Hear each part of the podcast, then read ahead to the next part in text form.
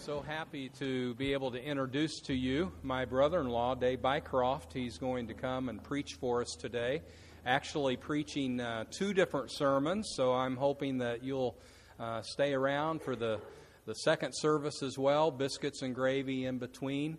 Uh, Dave is just going to uh, really be the, the icing on the cake, so to speak, as we've talked all this month about going. And uh, he has been such an example to me uh, about going for Jesus and taking the gospel to people. Uh, if you read the tribute that I wrote about him, uh, it's just my what I've learned from Dave through the years, and, and particularly in those early years when I worked with Dave there at Tyro. He uh, just recently retired.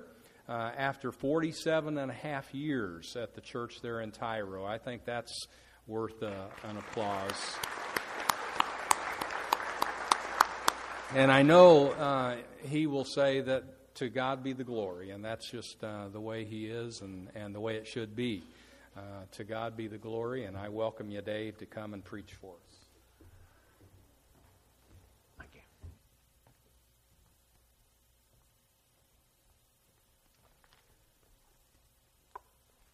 Most people have to endure their brother and sister in law, and uh, I get the privilege of having two of the best people and supporters in my life that you could ever imagine. They are, they've been there for us in uh, difficult times and have been such a blessing. And the reason I'm saying all this, because if this retirement thing doesn't work out, we're going to move in with them.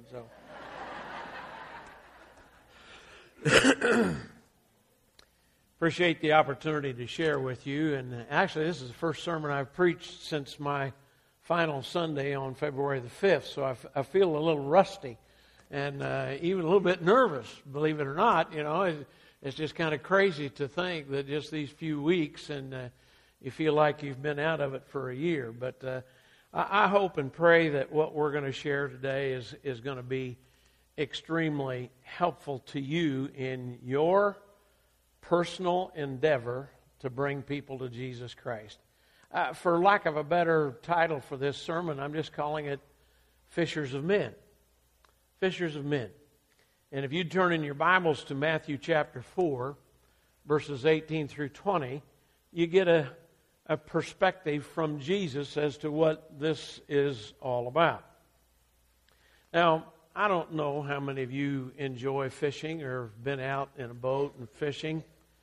But I, I went recently fishing and uh, went to a spot that they said, man, you can't miss. This, this is absolutely the most dynamic pool of water that you, you'll take home a stringer of fish that you just can't believe.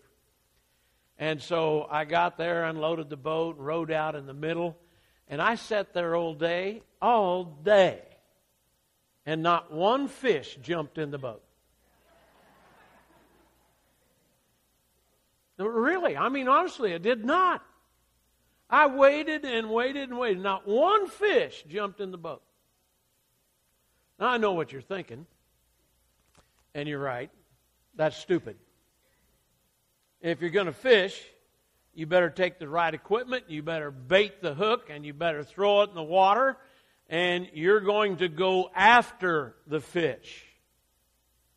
Now, the reason why I tell you that is because far too many churches and individual Christians try to reach the lost the same way. You know, basically they say, you know, our doors are open, the lights are on, the heat or the air is, is going on. We've got great programs. If you want it, come jump in our boat.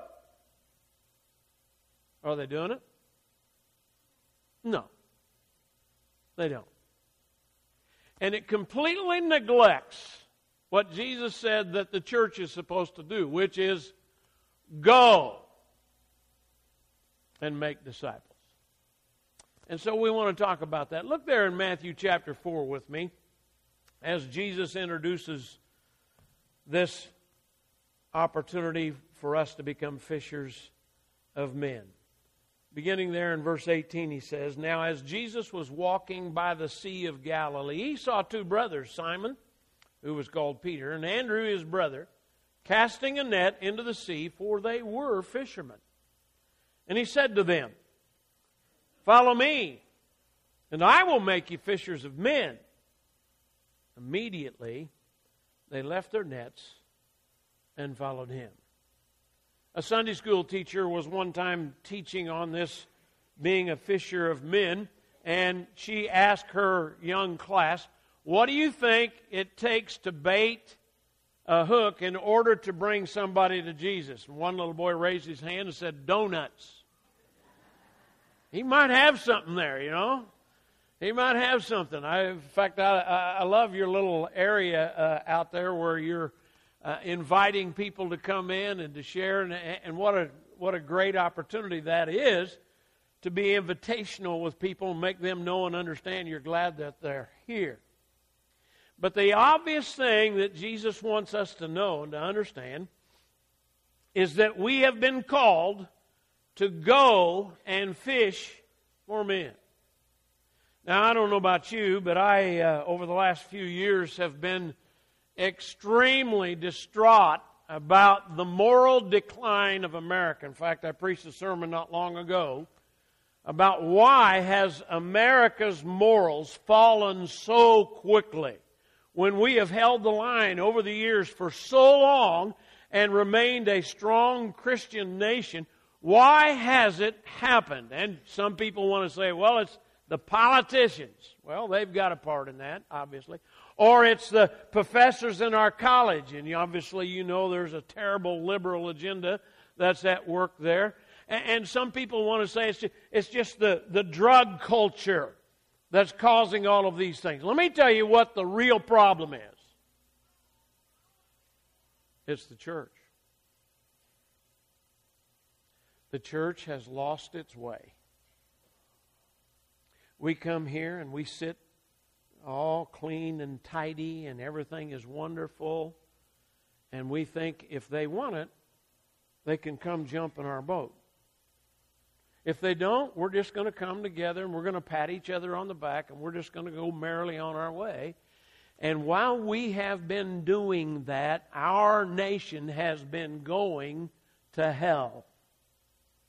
And the morality continues to drain out the bottom. And so, until the church recaptures her responsibility to go into our world and share the gospel with friends and neighbors and acquaintances, we're going to continue to see a rapid decline in the morality in our nation. Don't know if you know this or not, but in America, 80% of the churches in America are in decline. No longer reaching the lost. In fact, the average church in America will reach one person per year. Now, you're at a church that does far better than that, and praise God. Hallelujah for that. But I'm telling you something the rest of our nation is not involved in that. And it's very easy to allow the devil to, to give us this complacency. Hey, we're doing well.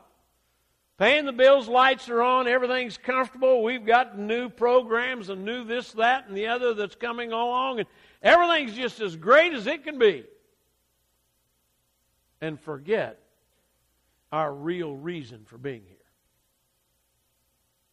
And so I want to introduce to you again some of the understandings about what we need to do to reach the lost. How are we going to bait the hook to become people who are fishers of men, as Jesus called the disciples? Let me tell you some things about evangelism that will never change.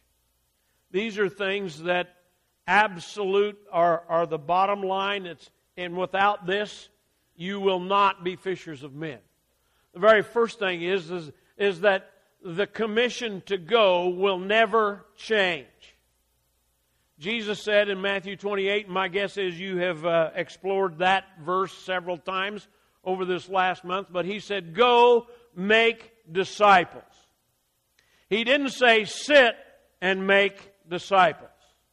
He didn't say open the doors and hope they come in and make disciples. He said, Go and make disciples. We are the ones to be going. And, obviously, where do you go?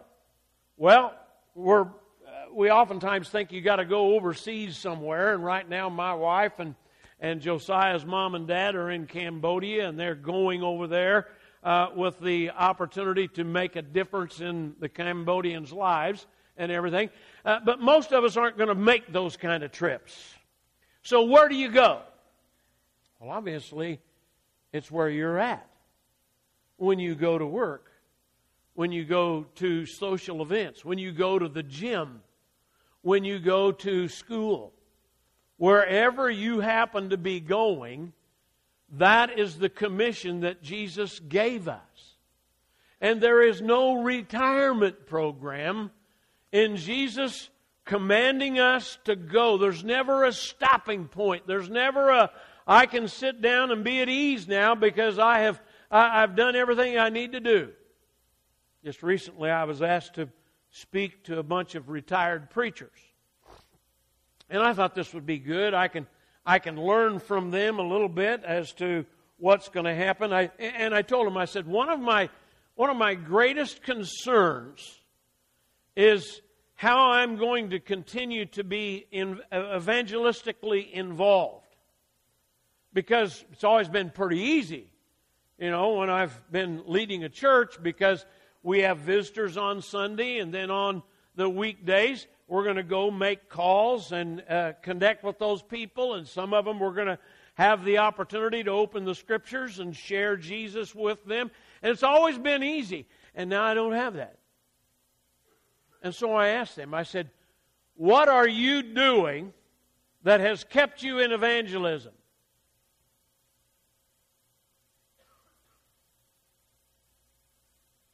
That's exactly how it sounded. It scared me. Finally, somebody spoke up and gave a little generic, this is what I'm doing. But for the most part, they explained to me they had retired from evangelism too. What a sad, sad commentary on the life of the church when we think it's somebody else's job now. I've, I've filled the course, I've done my thing. And one of the things that will never change about evangelism is our responsibility to go. The second thing that will never change in evangelism is the fact uh, that the gospel will never change.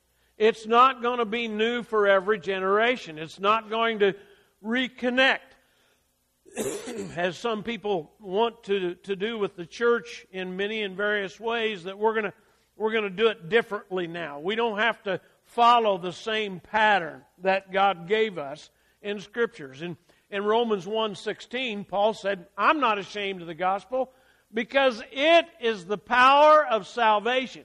That will never change. It's the gospel that brings people to Jesus. It's the gospel that saves people from hell. And that's never going to change. It isn't our programs. Now, there's nothing wrong with programs, and I'm going to talk about some of them here uh, towards the end of this message. Nothing wrong with programs, but programs don't save anybody. They might attract people, but it's the gospel that saves people. And so we got to know and understand that the gospel will never change. Ephesians 2 8 9. For by grace are you saved through faith, and not of yourselves, it's the gift of God. Not of works, lest anyone should boast. The gospel is the power that saves. There's another thing that will never change, and that is the call to respond to the gospel will never change. What does it take to become a Christian? What does it take for somebody to have their sins washed away? Now, you can get a lot of different answers. And many of them are more modern in their approach to what's going to save you. But I'm here to tell you the response to the gospel invitation is the same as it was on the day of Pentecost. This was the same that Peter shared with them on that day in Acts 2:38. Repent and be baptized every one of you in the name of Jesus Christ for the forgiveness of your sins and you'll receive the gift of the Holy Spirit. That will never change. That's exactly how the church started. And on the final day on this earth, for anybody that wants to come to Christ, they're going to have to come by the same response. Did you ever stop to think, where did Peter come up with that? Where did Peter, come up with the idea that we need to repent and be baptized? Now, the most responsible of us here in this room today will say, well, the Holy Spirit helped him with that. That's true. It is true, but there's something more. Let me take you to Matthew chapter 16 and I'll show you. Open your Bibles to Matthew chapter 16. I, I hope you brought them, and, and I want you to see this directly uh, as to what was happening and why Peter said what he said on the day of Pentecost. Look in verse 17. Now, he's just asked the disciples who he is, and they gave their answers as to what people would say. And then he said, But who do you say that I am? Well, guess who spoke up? Who normally spoke up when Jesus asked questions? Tell me. Peter. He sure did. Peter spoke up and he said, Well, thou art the Christ, the Son of the living God. And Jesus said to him, Blessed are you, Simon Barjona, son of Jonah, because flesh and blood did not reveal this to you, but my Father who is in heaven. And I also say to you, are Peter, and upon this rock, this confession that Jesus is the Christ, the Son of the living God, I will build my church, and the gates of Hades will not overpower it. Now, check out verse 19. Where did Peter get these words? that he said in Acts 2:38. And I will give to you Who's he talking to? Peter. I will give to you the keys of the kingdom of heaven. Now, for just a second, what do you use a key for? Unlock or to start? And what's happening on the day of Pentecost? They're unlocking the door of the church. They're starting the church of Jesus. He has the keys to the kingdom of heaven. And whatever you bind on earth shall have been bound in heaven, and whatever you loose on earth shall be loosed in heaven. You know what he just told Peter? He says, The words that come out of your mouth have already been established in heaven, and whatever comes out of your mouth when you unlock the door of the church with the keys that I'm giving you today, that will have been already bound in heaven and it will never change. The understanding that our response to the gospel of Jesus Christ is always going to be the same to believe in Jesus, to repent of our sins, to confess the name of Christ and to be baptized into Jesus Christ and live faithfully the rest of our lives for Him. That is the response that we need to make. Now, the second thing that I want you to understand is that God Himself used physical attractions to get people's attention so that the gospel could be preached to them. Let me show you what I mean. Turn to Acts chapter 2. Now we just quoted from Acts 2:38, the very first day of the church, the very first time anybody ever responded, and if you know your Bible, there was 3,000 people on that day that were baptized into Jesus Christ. Okay? They, they came to accept him as their Lord and Savior. But what got the crowd there? What was it that people decided to come hear what Peter had to say? If Peter had just started preaching there in the streets of Jerusalem, my guess is there would have been a few people that might have gathered and hung around, but there was something that happened that God used that drew the crowd. What was it? Well, let's look in verse 1 and 2 of chapter 2. When the day of Pentecost had come and they were all together in one place, and suddenly there came from heaven a noise like a violent rushing wind, and it filled the whole house where they were sitting. And there appeared to them tongues as of fire, distributing themselves, and they rested on each one of them. now I'm going to ask you a question.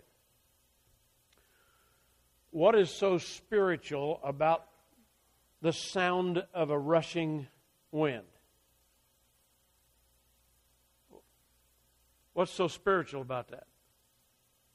Nothing. You, you're right. Nothing. What's so spiritual about fire resting on each of the apostles? Well, it could certainly be disturbing, but spiritual? Is that a spiritual thing? No, it's not. So, what was that all about? What was this sound of a rushing mighty wind? They heard the wind blowing like it was a tornado, and you always hear that sound of a train when the tornado, you hear that sound, but you also see the effects of the wind. But here there was no effects of the wind, there was just the sound of a rushing mighty wind. Why'd that happen? Well, if you read on, people from all over Jerusalem followed the sound. Where's this coming from? I, I don't see the flags blowing. I, I don't see the tree limbs waving back and forth. It sounds like it ought to be violently tossing trees and debris and everything else. It's not happening. Where's it coming from? They followed the sound, and when they got there, they saw the disciples encased in fire. Now, a lot of people think that there was little tongues of fire on their head. I happen to believe, and it doesn't make a whole lot of difference, I believe they were in a ball of fire. They were standing in the middle of fire. That might get your attention, huh? It might make you say, What in the world is going on here? This, this is incredible. And so Peter took that as the opportunity when the crowd gathered. Peter took it as the opportunity to preach the gospel. That's when 3,000 people obeyed the gospel and became Christians that day. And so, what I want to suggest to you as a church, and even you as an individual in your daily life, it's okay to bait your hook with things that will attract people. Be they donuts. It's okay to use something like the sound of the rushing mighty wind and a ball of fire to make people interested enough to come and find out what's going on here.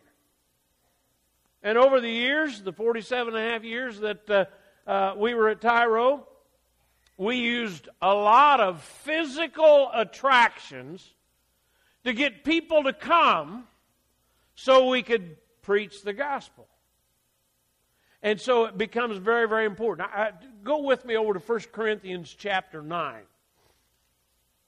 And you'll hear Paul basically saying the same thing as to what it takes to attract people, what it takes to get people to listen to your message. Uh, beginning there in verse 18 of chapter 9, 1 Corinthians. He says, What then is my reward? that when I preach the gospel, I may offer the gospel without charge so as to not, not make full use of my right in the gospel. For though I am free from all men, I have made myself a slave to all that I may win some. To the Jews, I become as a Jew so that I might win Jews.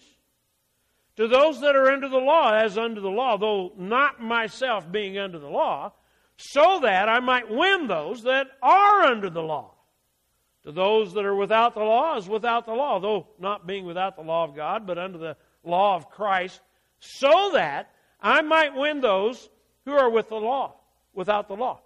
To the weak, I become weak, that I might win the weak.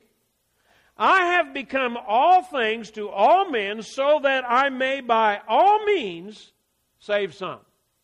Now, what did he say? I think it's pretty, pretty easy to dissect that.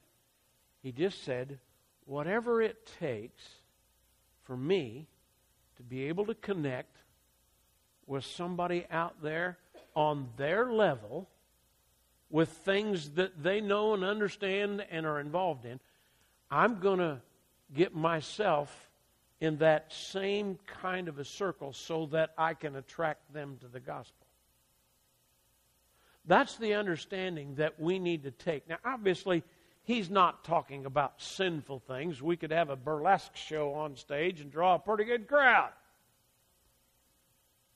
So he's not talking about that kind of sinful things, but he is talking about I need to be able to look at people, the people in my neighborhood, the people that I work with, the people that I go to school with, the people that are at the gym with me, and I need to see the things that they're attracted to, and I need on that basis to try and use that to reach them for Jesus Christ.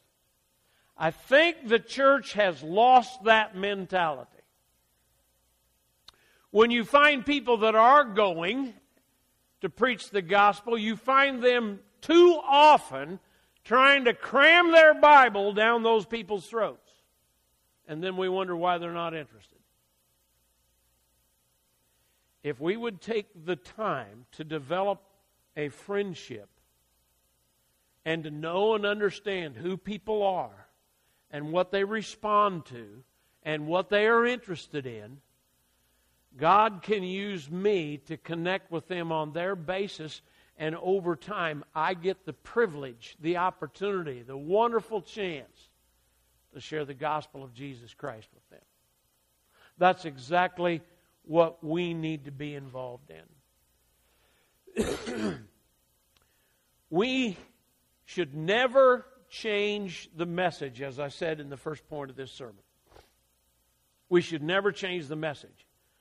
But we probably do need to change the delivery of that message. How can I bottle it up to where it's going to be acceptable in this generation? So the message never changes, but the methods do. Let me give you an illustration of that. In uh, Centralia, Illinois, there's a Christian man who owns the company that produces Country Bob's steak sauce. How many of you are familiar with it? Country Bob steak sauce. Christian family, they use all kinds of their profit to do missionary work. The man's daughter is a missionary in Africa and has a children's home there. Uh, if you look on the Country Bob's bottle, there's a little fish down there, and it just shows the fact that they're committed to following Jesus Christ. And so it's not only a good steak sauce, it's also uh, something that helps spread the gospel around the world. But let me tell you a little story about what happened with that organization. When Terry Edson, who's the CEO of that company, when he took over for his father, who was the country Bob, the original guy, when he took over for his father, they began to look at ways to make the company more efficient and, and make more money. And if you look on the store shelves, you find out there's, there's about 175 different kinds of uh, barbecue sauce on your shelves at the store. You know, it's incredible. And somebody comes up with a new one all the time. And so for you to be able to keep a place in the market, you're, you're going to have to make yourself very profitable. And they were finding out that they were kind of losing out there a little bit, and they needed to do something that was going to make them more profitable. Now, the original bottle was a brown glass bottle, dark brown bottle, and uh, it had always been produced in that brown glass bottle. Terry found out that if we would go to a plastic bottle, it would not only be cheaper to make the plastic bottle than the glass bottle, but shipping expenses would reduce our costs by $150,000 a year, just shipping. Now, you would think that would be the most easy thing to decide. Let's switch right now. Did you know that in their boardroom they fussed and fumed? You know why? Because we've always sold it in this glass bottle. We've always done it this way. Does that sound like the church just a little bit? We've always done it this way.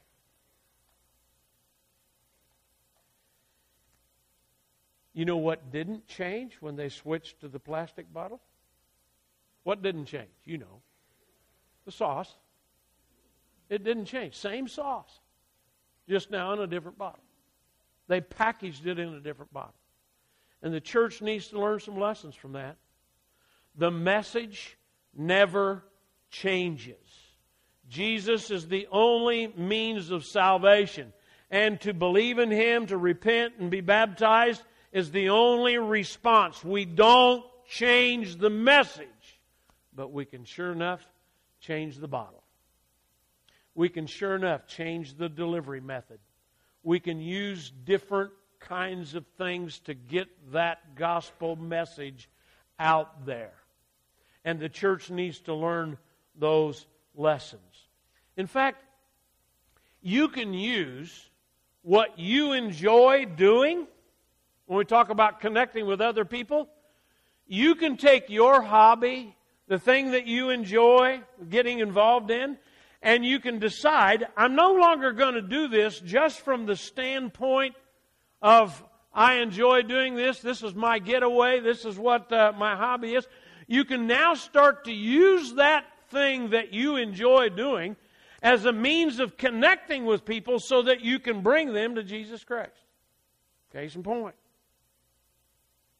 We do a car show at Tyro, have for 14 years. And we get people to come to our church building who would never come for a worship service. They would never come if you invited them to come and hear a sermon. But when you say, why don't you bring your classic antique car and show it off, and we'll give away prizes and awards to the winners, they show up. In fact, this last year we had over 300 cars that showed up on our parking lot. And in order to get an award, they had to come inside the church building. Some of them are constantly looking to see if it's going to fall in, you know. I'm not sure I ought to be in here. Uh, it's those kind of people. But we use that as an opportunity to connect them with the church and the message of Jesus Christ before they leave. We always usher them uh, uh, uh, an invitation to come to church, and I always talk to them about the fact that we are here to help people find a relationship with Jesus Christ. Now, it doesn't happen this way every time, but the second year that we did this, we had 50 brand new people that showed up for church on Sunday morning. We do the car show on Saturday. And so we invite them to come. We had 50 people that had never been in our church before that next Sunday morning. I tracked those 50 people over the next year, year and a half. And of the 50, 27 of them made decisions for Christ. Now, why didn't we do a car show? Because we just want to be like everybody else? Just so that we can have a little fun and that's there's no problem with that. We're very intentional about why they do why we do that. And you know what? I'm not telling anybody to do a car show because it's more work than you'll ever want to do. I'm just telling you, it is. Just uh, it's just an incredible amount of work. But if we can reach people for Jesus with this new delivery bottle, we're going to do it. And you can take the very thing that you enjoy doing. You can take your golf clubs. You can take your quilting needles. You can take uh, everything that you're involved in and you can turn that upside down. You can baptize your hobby. And you can bring people to Jesus through that. I'm involved in antique tractor pulling. And over the years of my involvement with that, I have connected with people that I would never get the chance to be connected with them any other way. And there have been six people that I have been able to influence for Jesus that have been baptized into Christ because of my using a hobby that I love to be involved in, but I don't go there just to win. And by the way, the international always wins. I just, just telling you that. I don't go there just to win. In fact, if I got last place every time, really wouldn't bother me that much because I'm having fun doing it and I connect with people whom I can influence for Jesus. Now, what's your deal? About the only thing that people do for a hobby that's not usable is take a nap.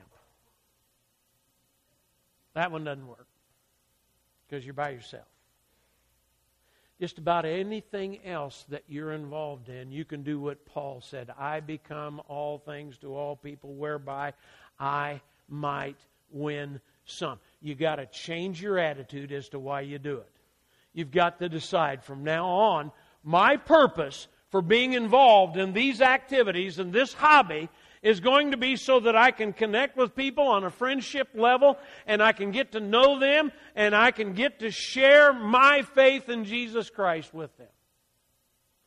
And you, my friend, can take the very thing that you love to do and you can use it as an opportunity for you to get somebody to escape eternal hell and find a relationship with Jesus Christ. When you decide that you are involved in different activities for the purpose of bringing glory to God and helping people find Jesus Christ, you're going to find a new level of enjoyment with your hobby that you never even thought was possible. Why do we do all that? Well, let me show you one more thing. I'm just going to read Revelation chapter 20, and this is why we do it. Then I saw a great white throne, and him that sat upon it, for those the presence of earth and heaven fled away, and there was no place found for them. And I saw the dead, the great and the small, standing before the throne, and the books were opened. And another book was opened, which is the book of life. And the dead were judged from the things which were written in the books according to their deeds. The sea gave up the dead which were in it. Death and Hades gave up the dead that were in them. And they were judged, every one of them according to their deeds. And death and Hades were thrown into the lake of fire. This is the second death, the lake of fire. And if anyone's name was not found written in the book of life, he was thrown into the lake of fire. For some of you, that will be your kids. For some of you, that will be your parents. For others, most of us, it's friends, neighbors, people that we care about. Why do we do this? To help the people that we love to escape eternal damnation.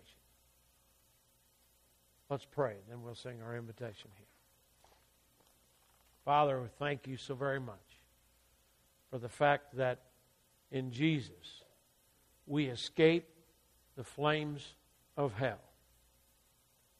And that we have the powerful message that's going to help others who are right now under the curse of the condemnation of eternal separation from Jesus.